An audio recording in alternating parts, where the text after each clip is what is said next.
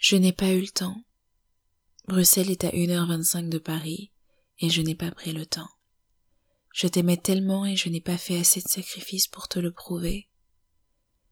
J'ai renversé ma chambre pour trouver cette carte mémoire et te revoir. Assise dans mon capharnaüm d'enfant, je te regarde danser avec grand-mère et la réalité me frappe là où le déni m'avait laissé. Ton image s'évapore du portrait familial. Et peu importe mes cris, tu ne me laisses même pas ta destination. Je suis coincée ici parce que les détails se règlent entre adultes à Bruxelles, mais pas de la façon dont tu le voudrais. Et pour la première fois depuis des jours, je te ressens. Tu es en colère et tu apparais partout là où la discorde perturbe ton repos. Si je t'avais juste serré un peu plus fort le soir de Noël, peut-être qu'il me serait resté plus que ce que j'ai. J'aurais voulu te pleurer plus longtemps, chanter, danser, t'interroger comme je le devais. Mais je réalise que là où je suis née, les règles sont si différentes que ne pas avoir respecté les nôtres peut me coûter ma sanité.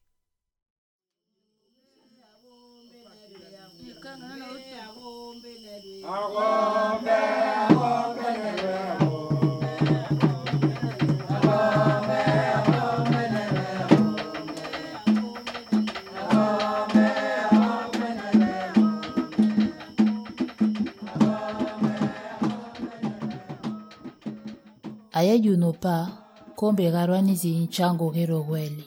Ayene aa mungwe madeni. Mapeli noniniva ngolongolo yakebalemye umwe ikakumaniye kesuavya kalunyu embora iridiwanuma ayanu indehu wavye kudena kunyamitya kujemba kujina ukweli kavyakaniye nchukumeso sona wawu ningoze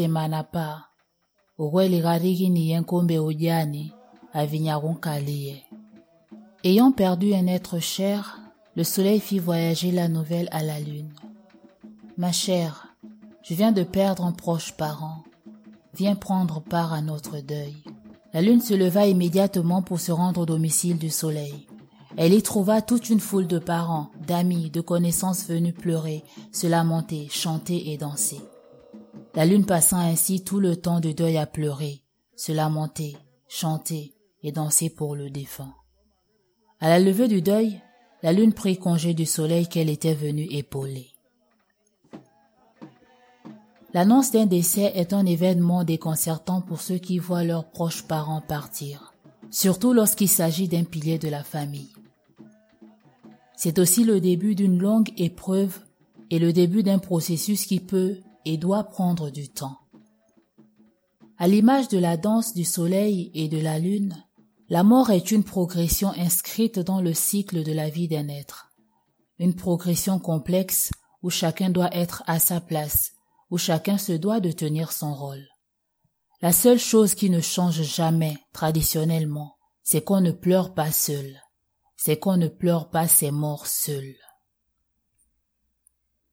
Quand survient un décès dans la culture omienne et au Gabon, les familles paternelles et maternelles se retrouvent pour organiser les funérailles, réunions, cotisations, temporalité des veillées mortuaires et des rituels, habillement, inhumation du corps pour parler, etc. Selon la structure de la famille, selon qu'elle est patrilinéaire ou matrilinéaire, des subtilités peuvent exister quant à qui prend les rênes, qui assiste, mais aussi pour ce qui est de la succession. En général, le côté paternel dirige les opérations, épaulé par le côté maternel bien entendu. En revanche, si le défunt n'était pas reconnu par son père, la charge incombe alors à la famille maternelle. Les préparatifs peuvent s'étaler sur euh, une ou deux semaines. Lors des premières veillées, les pourparlers entre les familles représentent sans doute l'une des étapes la plus cruciales. Il faut savoir pourquoi notre parent est parti, éclairer la famille sur les causes du décès, les responsabilités des uns et des autres ou se blanchir quand cela est nécessaire. Ces pourparlers obligatoires sont suivis d'un rituel d'amende payé à la famille maternelle, car la coutume veut que le décès incombe toujours au père, si l'enfant est reconnu traditionnellement, bien entendu. L'autorité revenant aux hommes, les frères de là ou du défunt prennent en charge les formalités administratives. Mais il arrive souvent qu'à défaut, ce soit les enfants, notamment les aînés ou ceux qui ont une certaine stabilité financière. Les femmes, quant à elles, encadrent la famille réunie, dans la préparation des repas par exemple. Les funérailles sont parfois aussi le théâtre de règlements de comptes, et ce n'est pas forcément négatif. L'hypocrisie subsiste dans la famille tant que les secrets ne sont pas dévoilés. L'intensité du moment permet parfois de régler efficacement des problématiques longtemps tues. Et cela est quasiment une obligation. C'est le moment pour enterrer les conflits d'antan et celui de la réconciliation entre les membres qui entretenaient d'anciens griefs.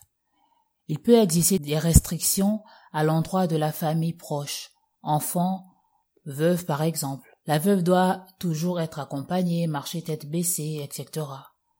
De l'annonce du décès à l'inhumation jusqu'à cinq jours après, l'ensemble de la famille, accompagnée par des amis proches ou d'alliés assimilés au noyau familial, dort à même le sol sur des nattes, des pagnes et des matelas. C'est ce qu'on appelle otani. On pleure, on mange, on se raconte des histoires, on se renoue et consolide les liens familiaux, on aide l'âme du défunt à ne pas être retenu par notre tristesse en somme. C'est seulement après la cérémonie symbolique de levée de terre que l'on libère l'assemblée, afin que chacun puisse retrouver une certaine normalité dans son quotidien. Il y a aussi une série de rituels, de bains, de bénédictions à l'endroit de la lignée du ou de la défunte, notamment l'époux ou l'épouse ainsi que les enfants. Il s'agit de manifester une certaine guidance, une présence. Il s'agit de les accompagner, les apaiser, les protéger afin qu'ils survivent psychologiquement, émotionnellement, mais surtout spirituellement au départ douloureux. Avec le décès d'un membre important de la famille et de la lignée, il y a le port du deuil. Plus qu'un symbole de disparition et de manque, c'est une manière d'honorer la mémoire du ou de la disparue sur une période donnée, mais surtout de marquer une période de fragilité durant laquelle la famille éplorée a besoin de soutien. Et qui dit port du deuil dit retrait de deuil. Cette période est l'une des plus importantes et intervient des mois après l'inhumation jusqu'à un an plus tard. Loin des lamentations des premiers jours, c'est une véritable célébration de retour à la vie dans toute sa splendeur, mais aussi des accomplissements de défunts, une sorte de rappel. À travers les rituels, danses et chants, on apporte de la force à l'être qu'on chérit, mais qui est parti.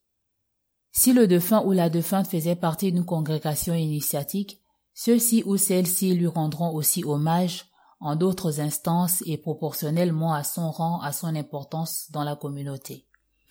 Bien que Iyu Nelombe, la mort est la fin d'une histoire, mais n'est pas la fin de tout.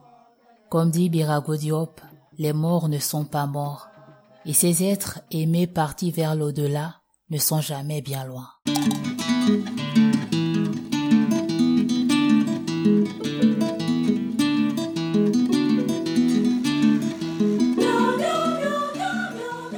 Du coup, Adama, j'aimerais parler euh, avec toi du, décès. Mhm. Euh, et j'aimerais savoir, en fait, à quel moment de ta vie tu rencontres la notion de décès. Mhm. Je, enfin, aussi loin que je m'en souvienne, euh, c'était dans la petite enfance, suite au décès de la petite sœur de ma mère, mhm. qui, qui s'était ôté la vie. Donc, un événement assez brutal. Je n'ai pas le souvenir, en tout cas, de qu'on m'a expliqué, mais je me souviens avoir euh, vu dans le comportement des adultes autour de moi qu'il euh, y avait quelque chose de pas normal en fait, mhm. euh, quelque chose de vraiment sérieux, et j'avais vu que ma mère était triste.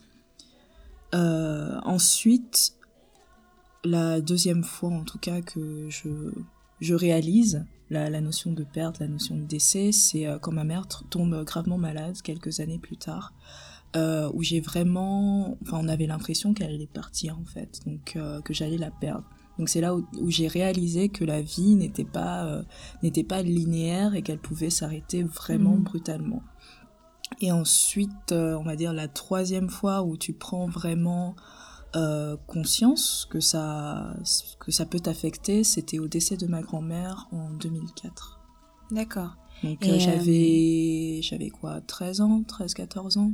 D'accord. Euh, Et euh, là, du moins, est-ce que quelqu'un quelqu'un ou un membre de ta famille t'explique ce qu'il se passe euh, D'ailleurs, t'as quel âge euh, en 2004 En 2004, euh, j'ai 13 ans, euh, 13 D'accord. 14 j'ai 13 ans, ouais ouais, j'ai 13 ans. Donc euh, je- tu tu sais ce que c'est euh, en tout cas enfin moi je je savais euh, ce qu'était la mort, j'avais déjà euh, perdu d'autres personnes mais je pense que quand ça ne te touche pas, quand c'est pas euh, quelqu'un avec qui tu as une relation privilégiée, tu ne te rends pas forcément euh, aussi tu réalises enfin ça reste lointain en fait de ta personne. Alors qu'une euh, quand c'est un membre de ta famille, euh, ta grand-mère ou, ou un oncle ou une, une tante, quand c'est vraiment des personnes qui représentent Mhm. quelque chose dans ton, dans ton environnement, dans ta construction, c'est là où tu te rends vraiment compte en fait. D'accord. C'est à ce moment-là que tu comprends ce que ça ouais. implique en fait. Ouais, ouais. Et toi alors, ta, ta rencontre avec cette notion? Euh, ma rencontre avec cette notion, enfin, plusieurs fois dans ma vie, il y a, il y a, euh, plus ou moins des proches euh, qui disparaissent, Mhm. surtout au niveau de l'entourage, euh, des amis, des tantes, de ma mère, de Mhm. mon père. Ce sont en général jamais des, membres directs de ma famille, enfin du moins des membres très proches de ma famille qui Mhm. influencent par exemple mon quotidien, comme euh, pourrait l'être ta tante ou ta grand-mère. Mhm. Et en fait, moi, euh, la notion de décès, pour mesurer à quel point c'est important, en fait, je la rencontre dans, dans les expressions ou dans, ouais, dans l'expression des, des émotions de mes parents. en fait. Mhm. Et mes parents sont vraiment très stoïques.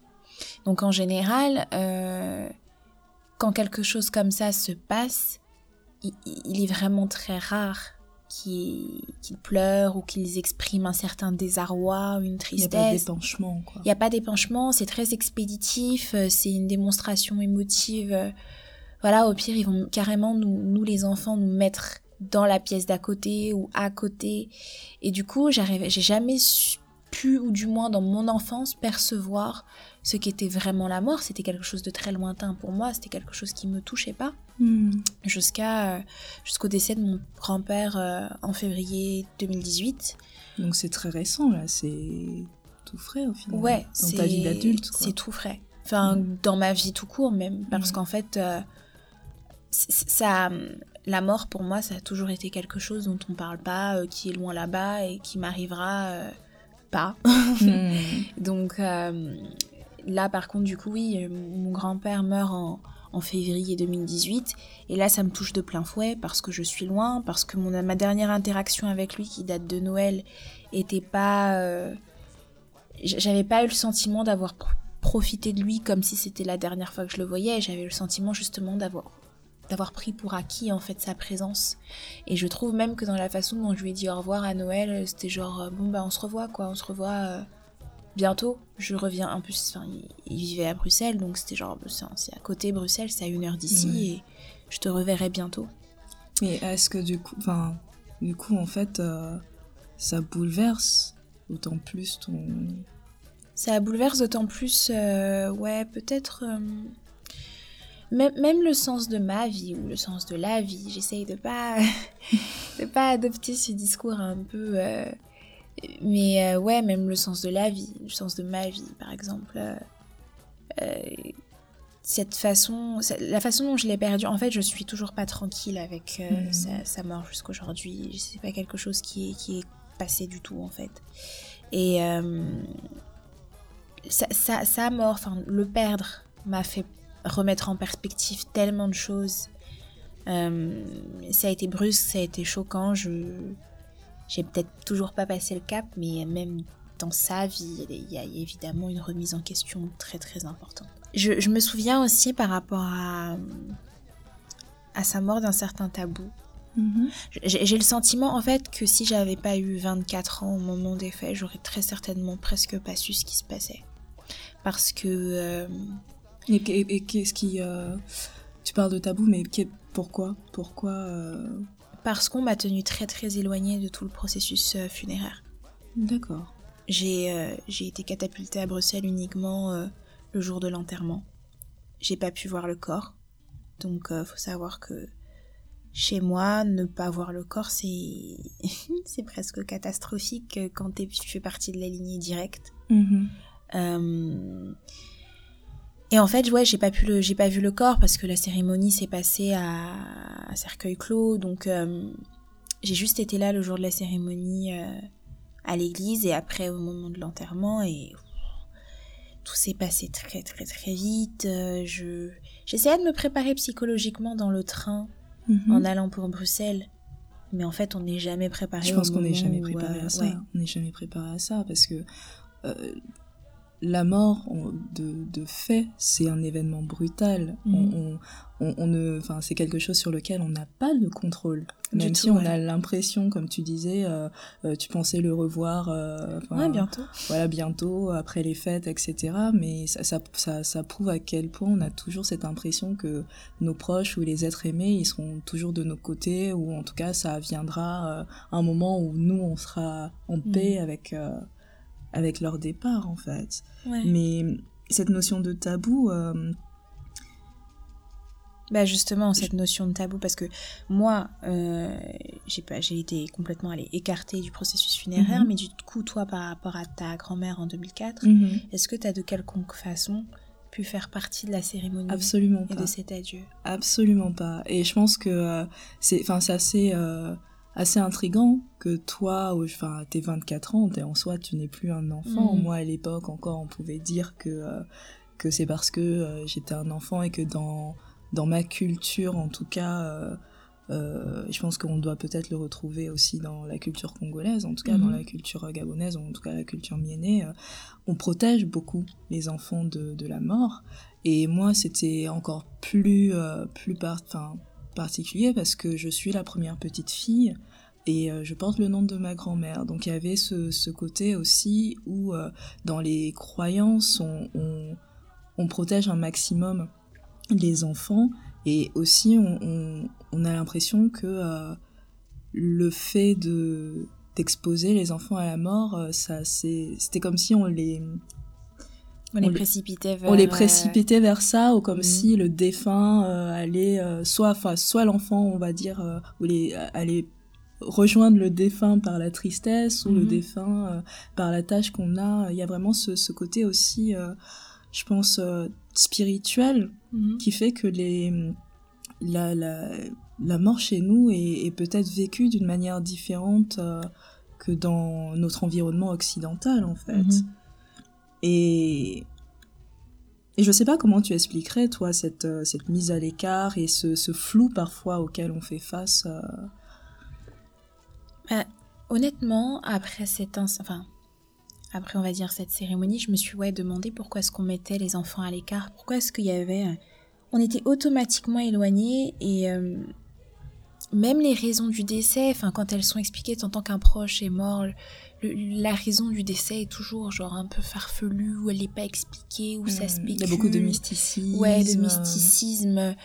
On, on ne veut surtout pas, et surtout si un enfant, allez, plus t'es jeune, plus tu parles, enfin, si tu, tu parles de mort ou tu prononces même le mot mort, c'est genre. euh, c'est assez incroyable.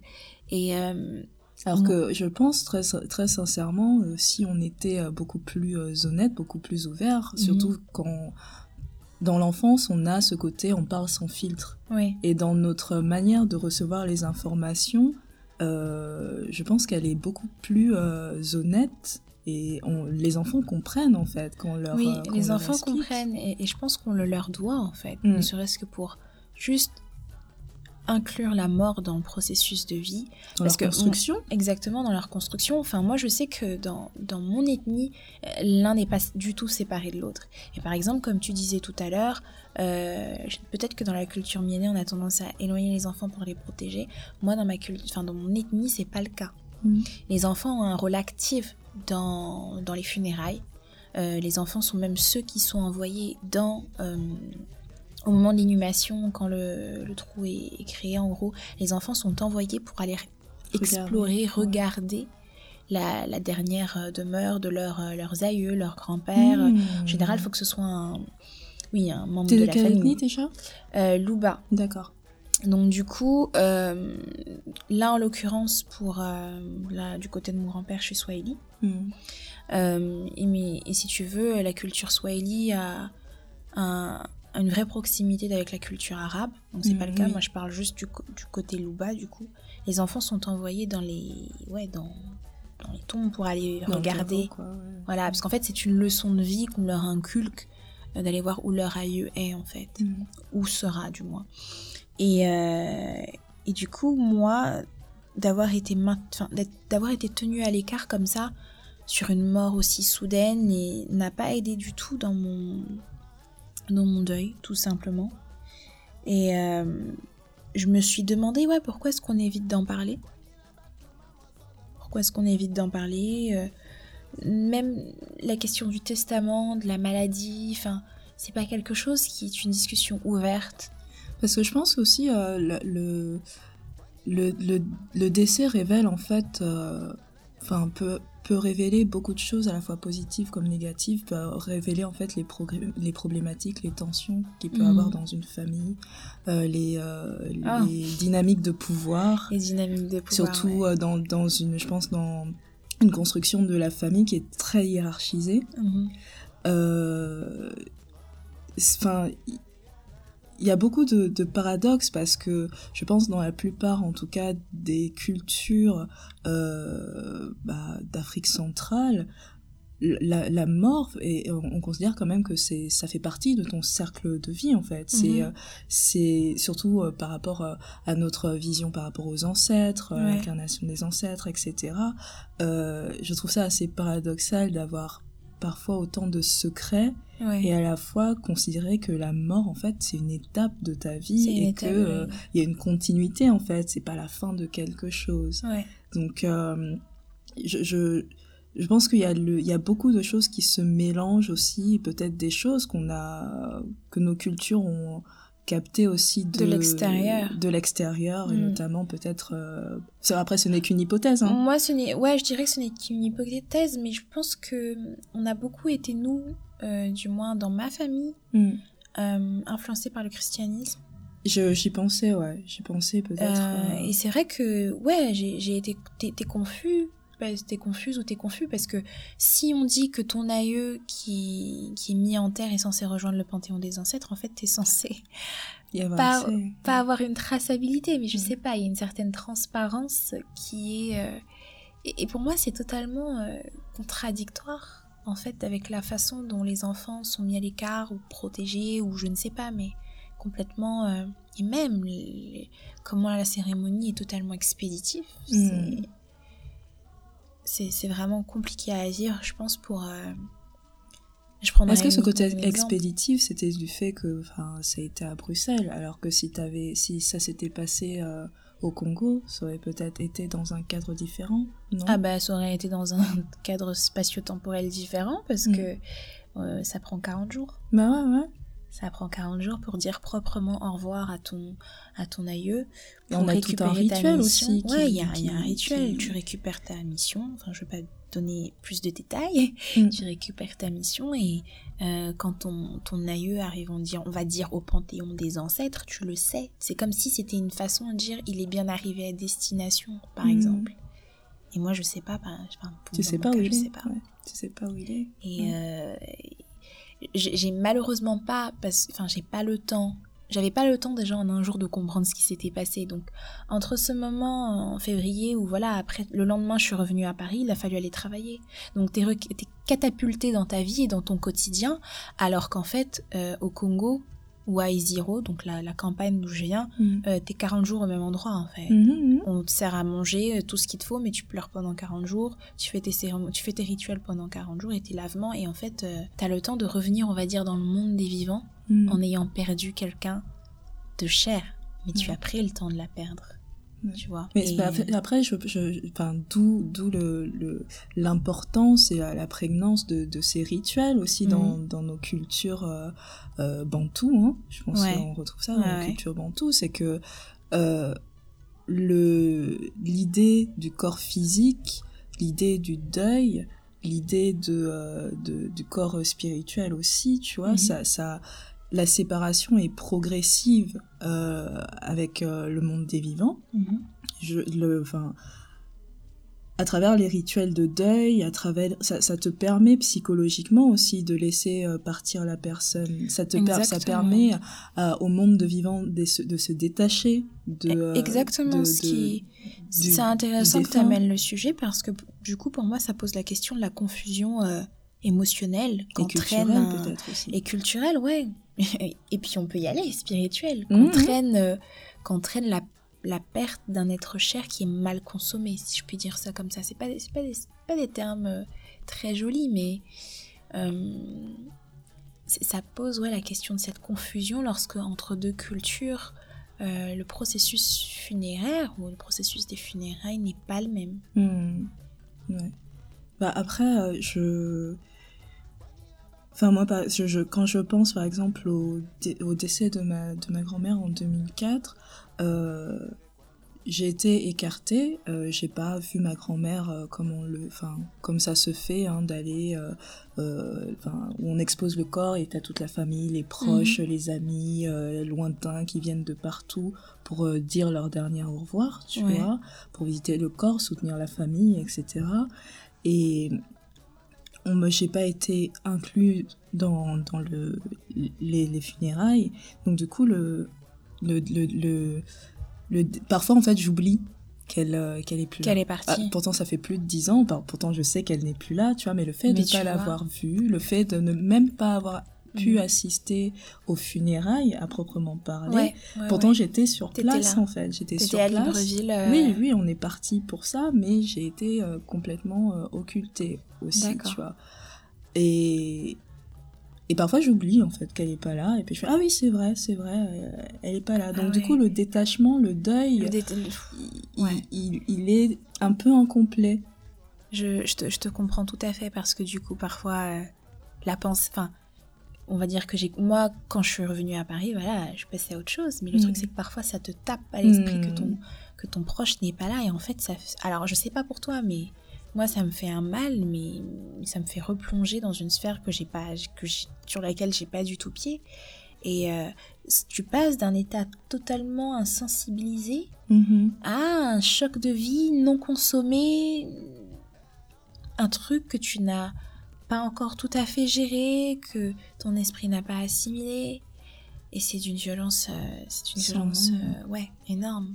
Et, et, qu'est-ce que, euh, au quotidien, pour toi, cette confusion culturelle, émotionnelle, spirituelle, concrètement, en fait, qu'est-ce que ça représente pour toi? Qu'est-ce que, est-ce qu'il y a des choses que tu as l'impression que tu, tu ne peux pas accomplir, en fait, dans, à cause de, de cette hmm. confusion alors, cet événement pose la question de ce que je ne vais pas pouvoir accomplir. J'avoue que hmm. concrètement là pour l'instant, euh, oui, la mort de mon grand-père, la perte de mon grand-père, et, c'est la première fois que je me dis, ok, là, culturellement, t'es entre deux chaises. Et ton, ta culture d'adoption, si on peut dire ça comme ça, te, enfin, vraiment t'empêche de... de... perdre cet être cher correctement, on va dire. Euh, à commencer par la façon, enfin, enfin ton, ton employeur, il te permet juste d'aller gérer ton décès pour deux jours en fait. Hmm. Et au bled, t'as 40 jours. Ce qui me, ce qui m'amène à me poser la question de si, euh, enfin quand j'aurai un enfant par exemple, comment, comment ça va se passer? Comment tu vas le préparer Comment aussi comment à ton départ ou de quelqu'un d'autre? Hmm. Voilà. Comment la transmission. Comment la transmission va se passer. Hmm. Euh, quand, quand, une femme, euh, je le dis, je sais pas comment ça se passe du côté des ménés, mais quand une femme est enceinte, il y, a des consultations à faire. Mhm. Je peux pas rentrer dans le détail, mais il y a tout un tas de choses à faire en fait. Il y a, il y a comme il y a des démarches en France, on va dire qu'il y a des démarches administratives, euh, administratives, nous, il y a des démarches, spirituelles. J'imagine bien le, la scène, tu vas tomber. Mais il y a des démarches spirituelles en fait dans, dans, tes, dans ton trimestre. Euh, il, auquel tu peux pas échapper en fait et c'est comme ça parce que ça euh, fait partie ça fait c'est les, les premiers c'est les, les, premiers on va dire les premiers pas de la vie de ton bébé hmm. Sauf qu'en réalité, dans, dans, ma vie, dans, dans, dans, la culture dans laquelle je suis, euh, je pars à, l'échographie, ensuite je passe au boulot, tu vois. Mhm. Et je pars de mon taf vers 7-8 mois. C'est comme ça que ça se passe. Donc, c'est vrai que concrètement, comme tu dis, quelle question pose euh, ouais, le, fait d'être entre deux cultures comme ça, quand il y a des choses très importantes qui ont très importantes pardon, qui ont euh, qui font écho à la vie, l'arrivée d'un nouvel être, la Mhm. perte d'un être.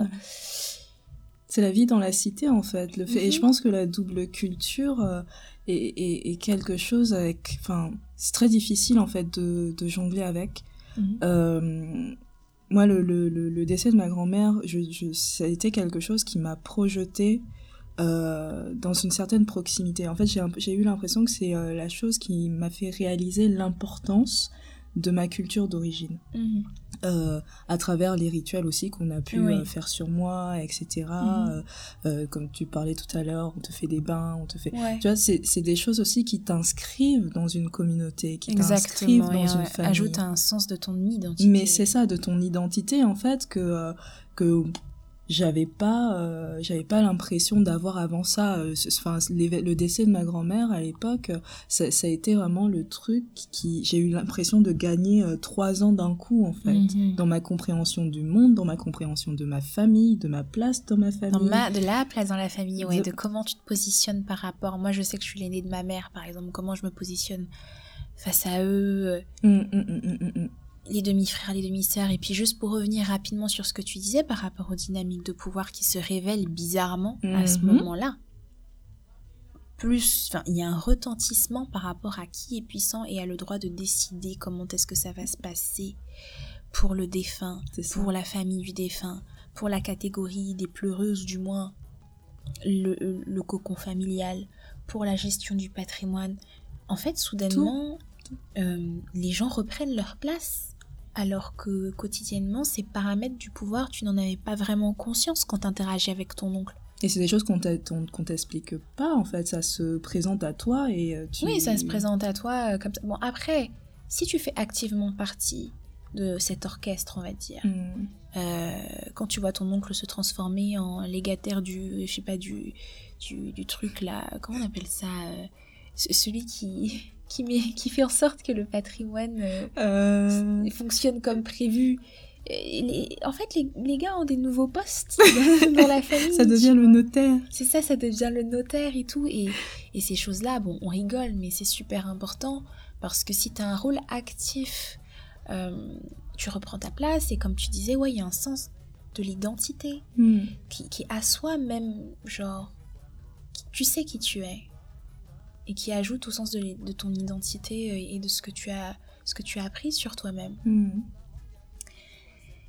Écoute, C'est euh, un, un sujet en fait qui qui euh, même là, là là, le fait d'échanger avec toi qui me qui me ramène à plein de choses à, à plein de questionnements que j'ai pu avoir et que j'avais Mhm. peut-être pas eu le temps de de de formuler en fait. Oui. Ouais, ouais. Bah écoute, euh, moi je l'ai fait qu'à l'issue de, de la perte de mon grand-père. Et euh, cette question, enfin le titre de cet épisode continue, on va dire, de me hanter parce que j'ai pas le sentiment d'avoir pris le temps de Mhm. perdre cet être cher.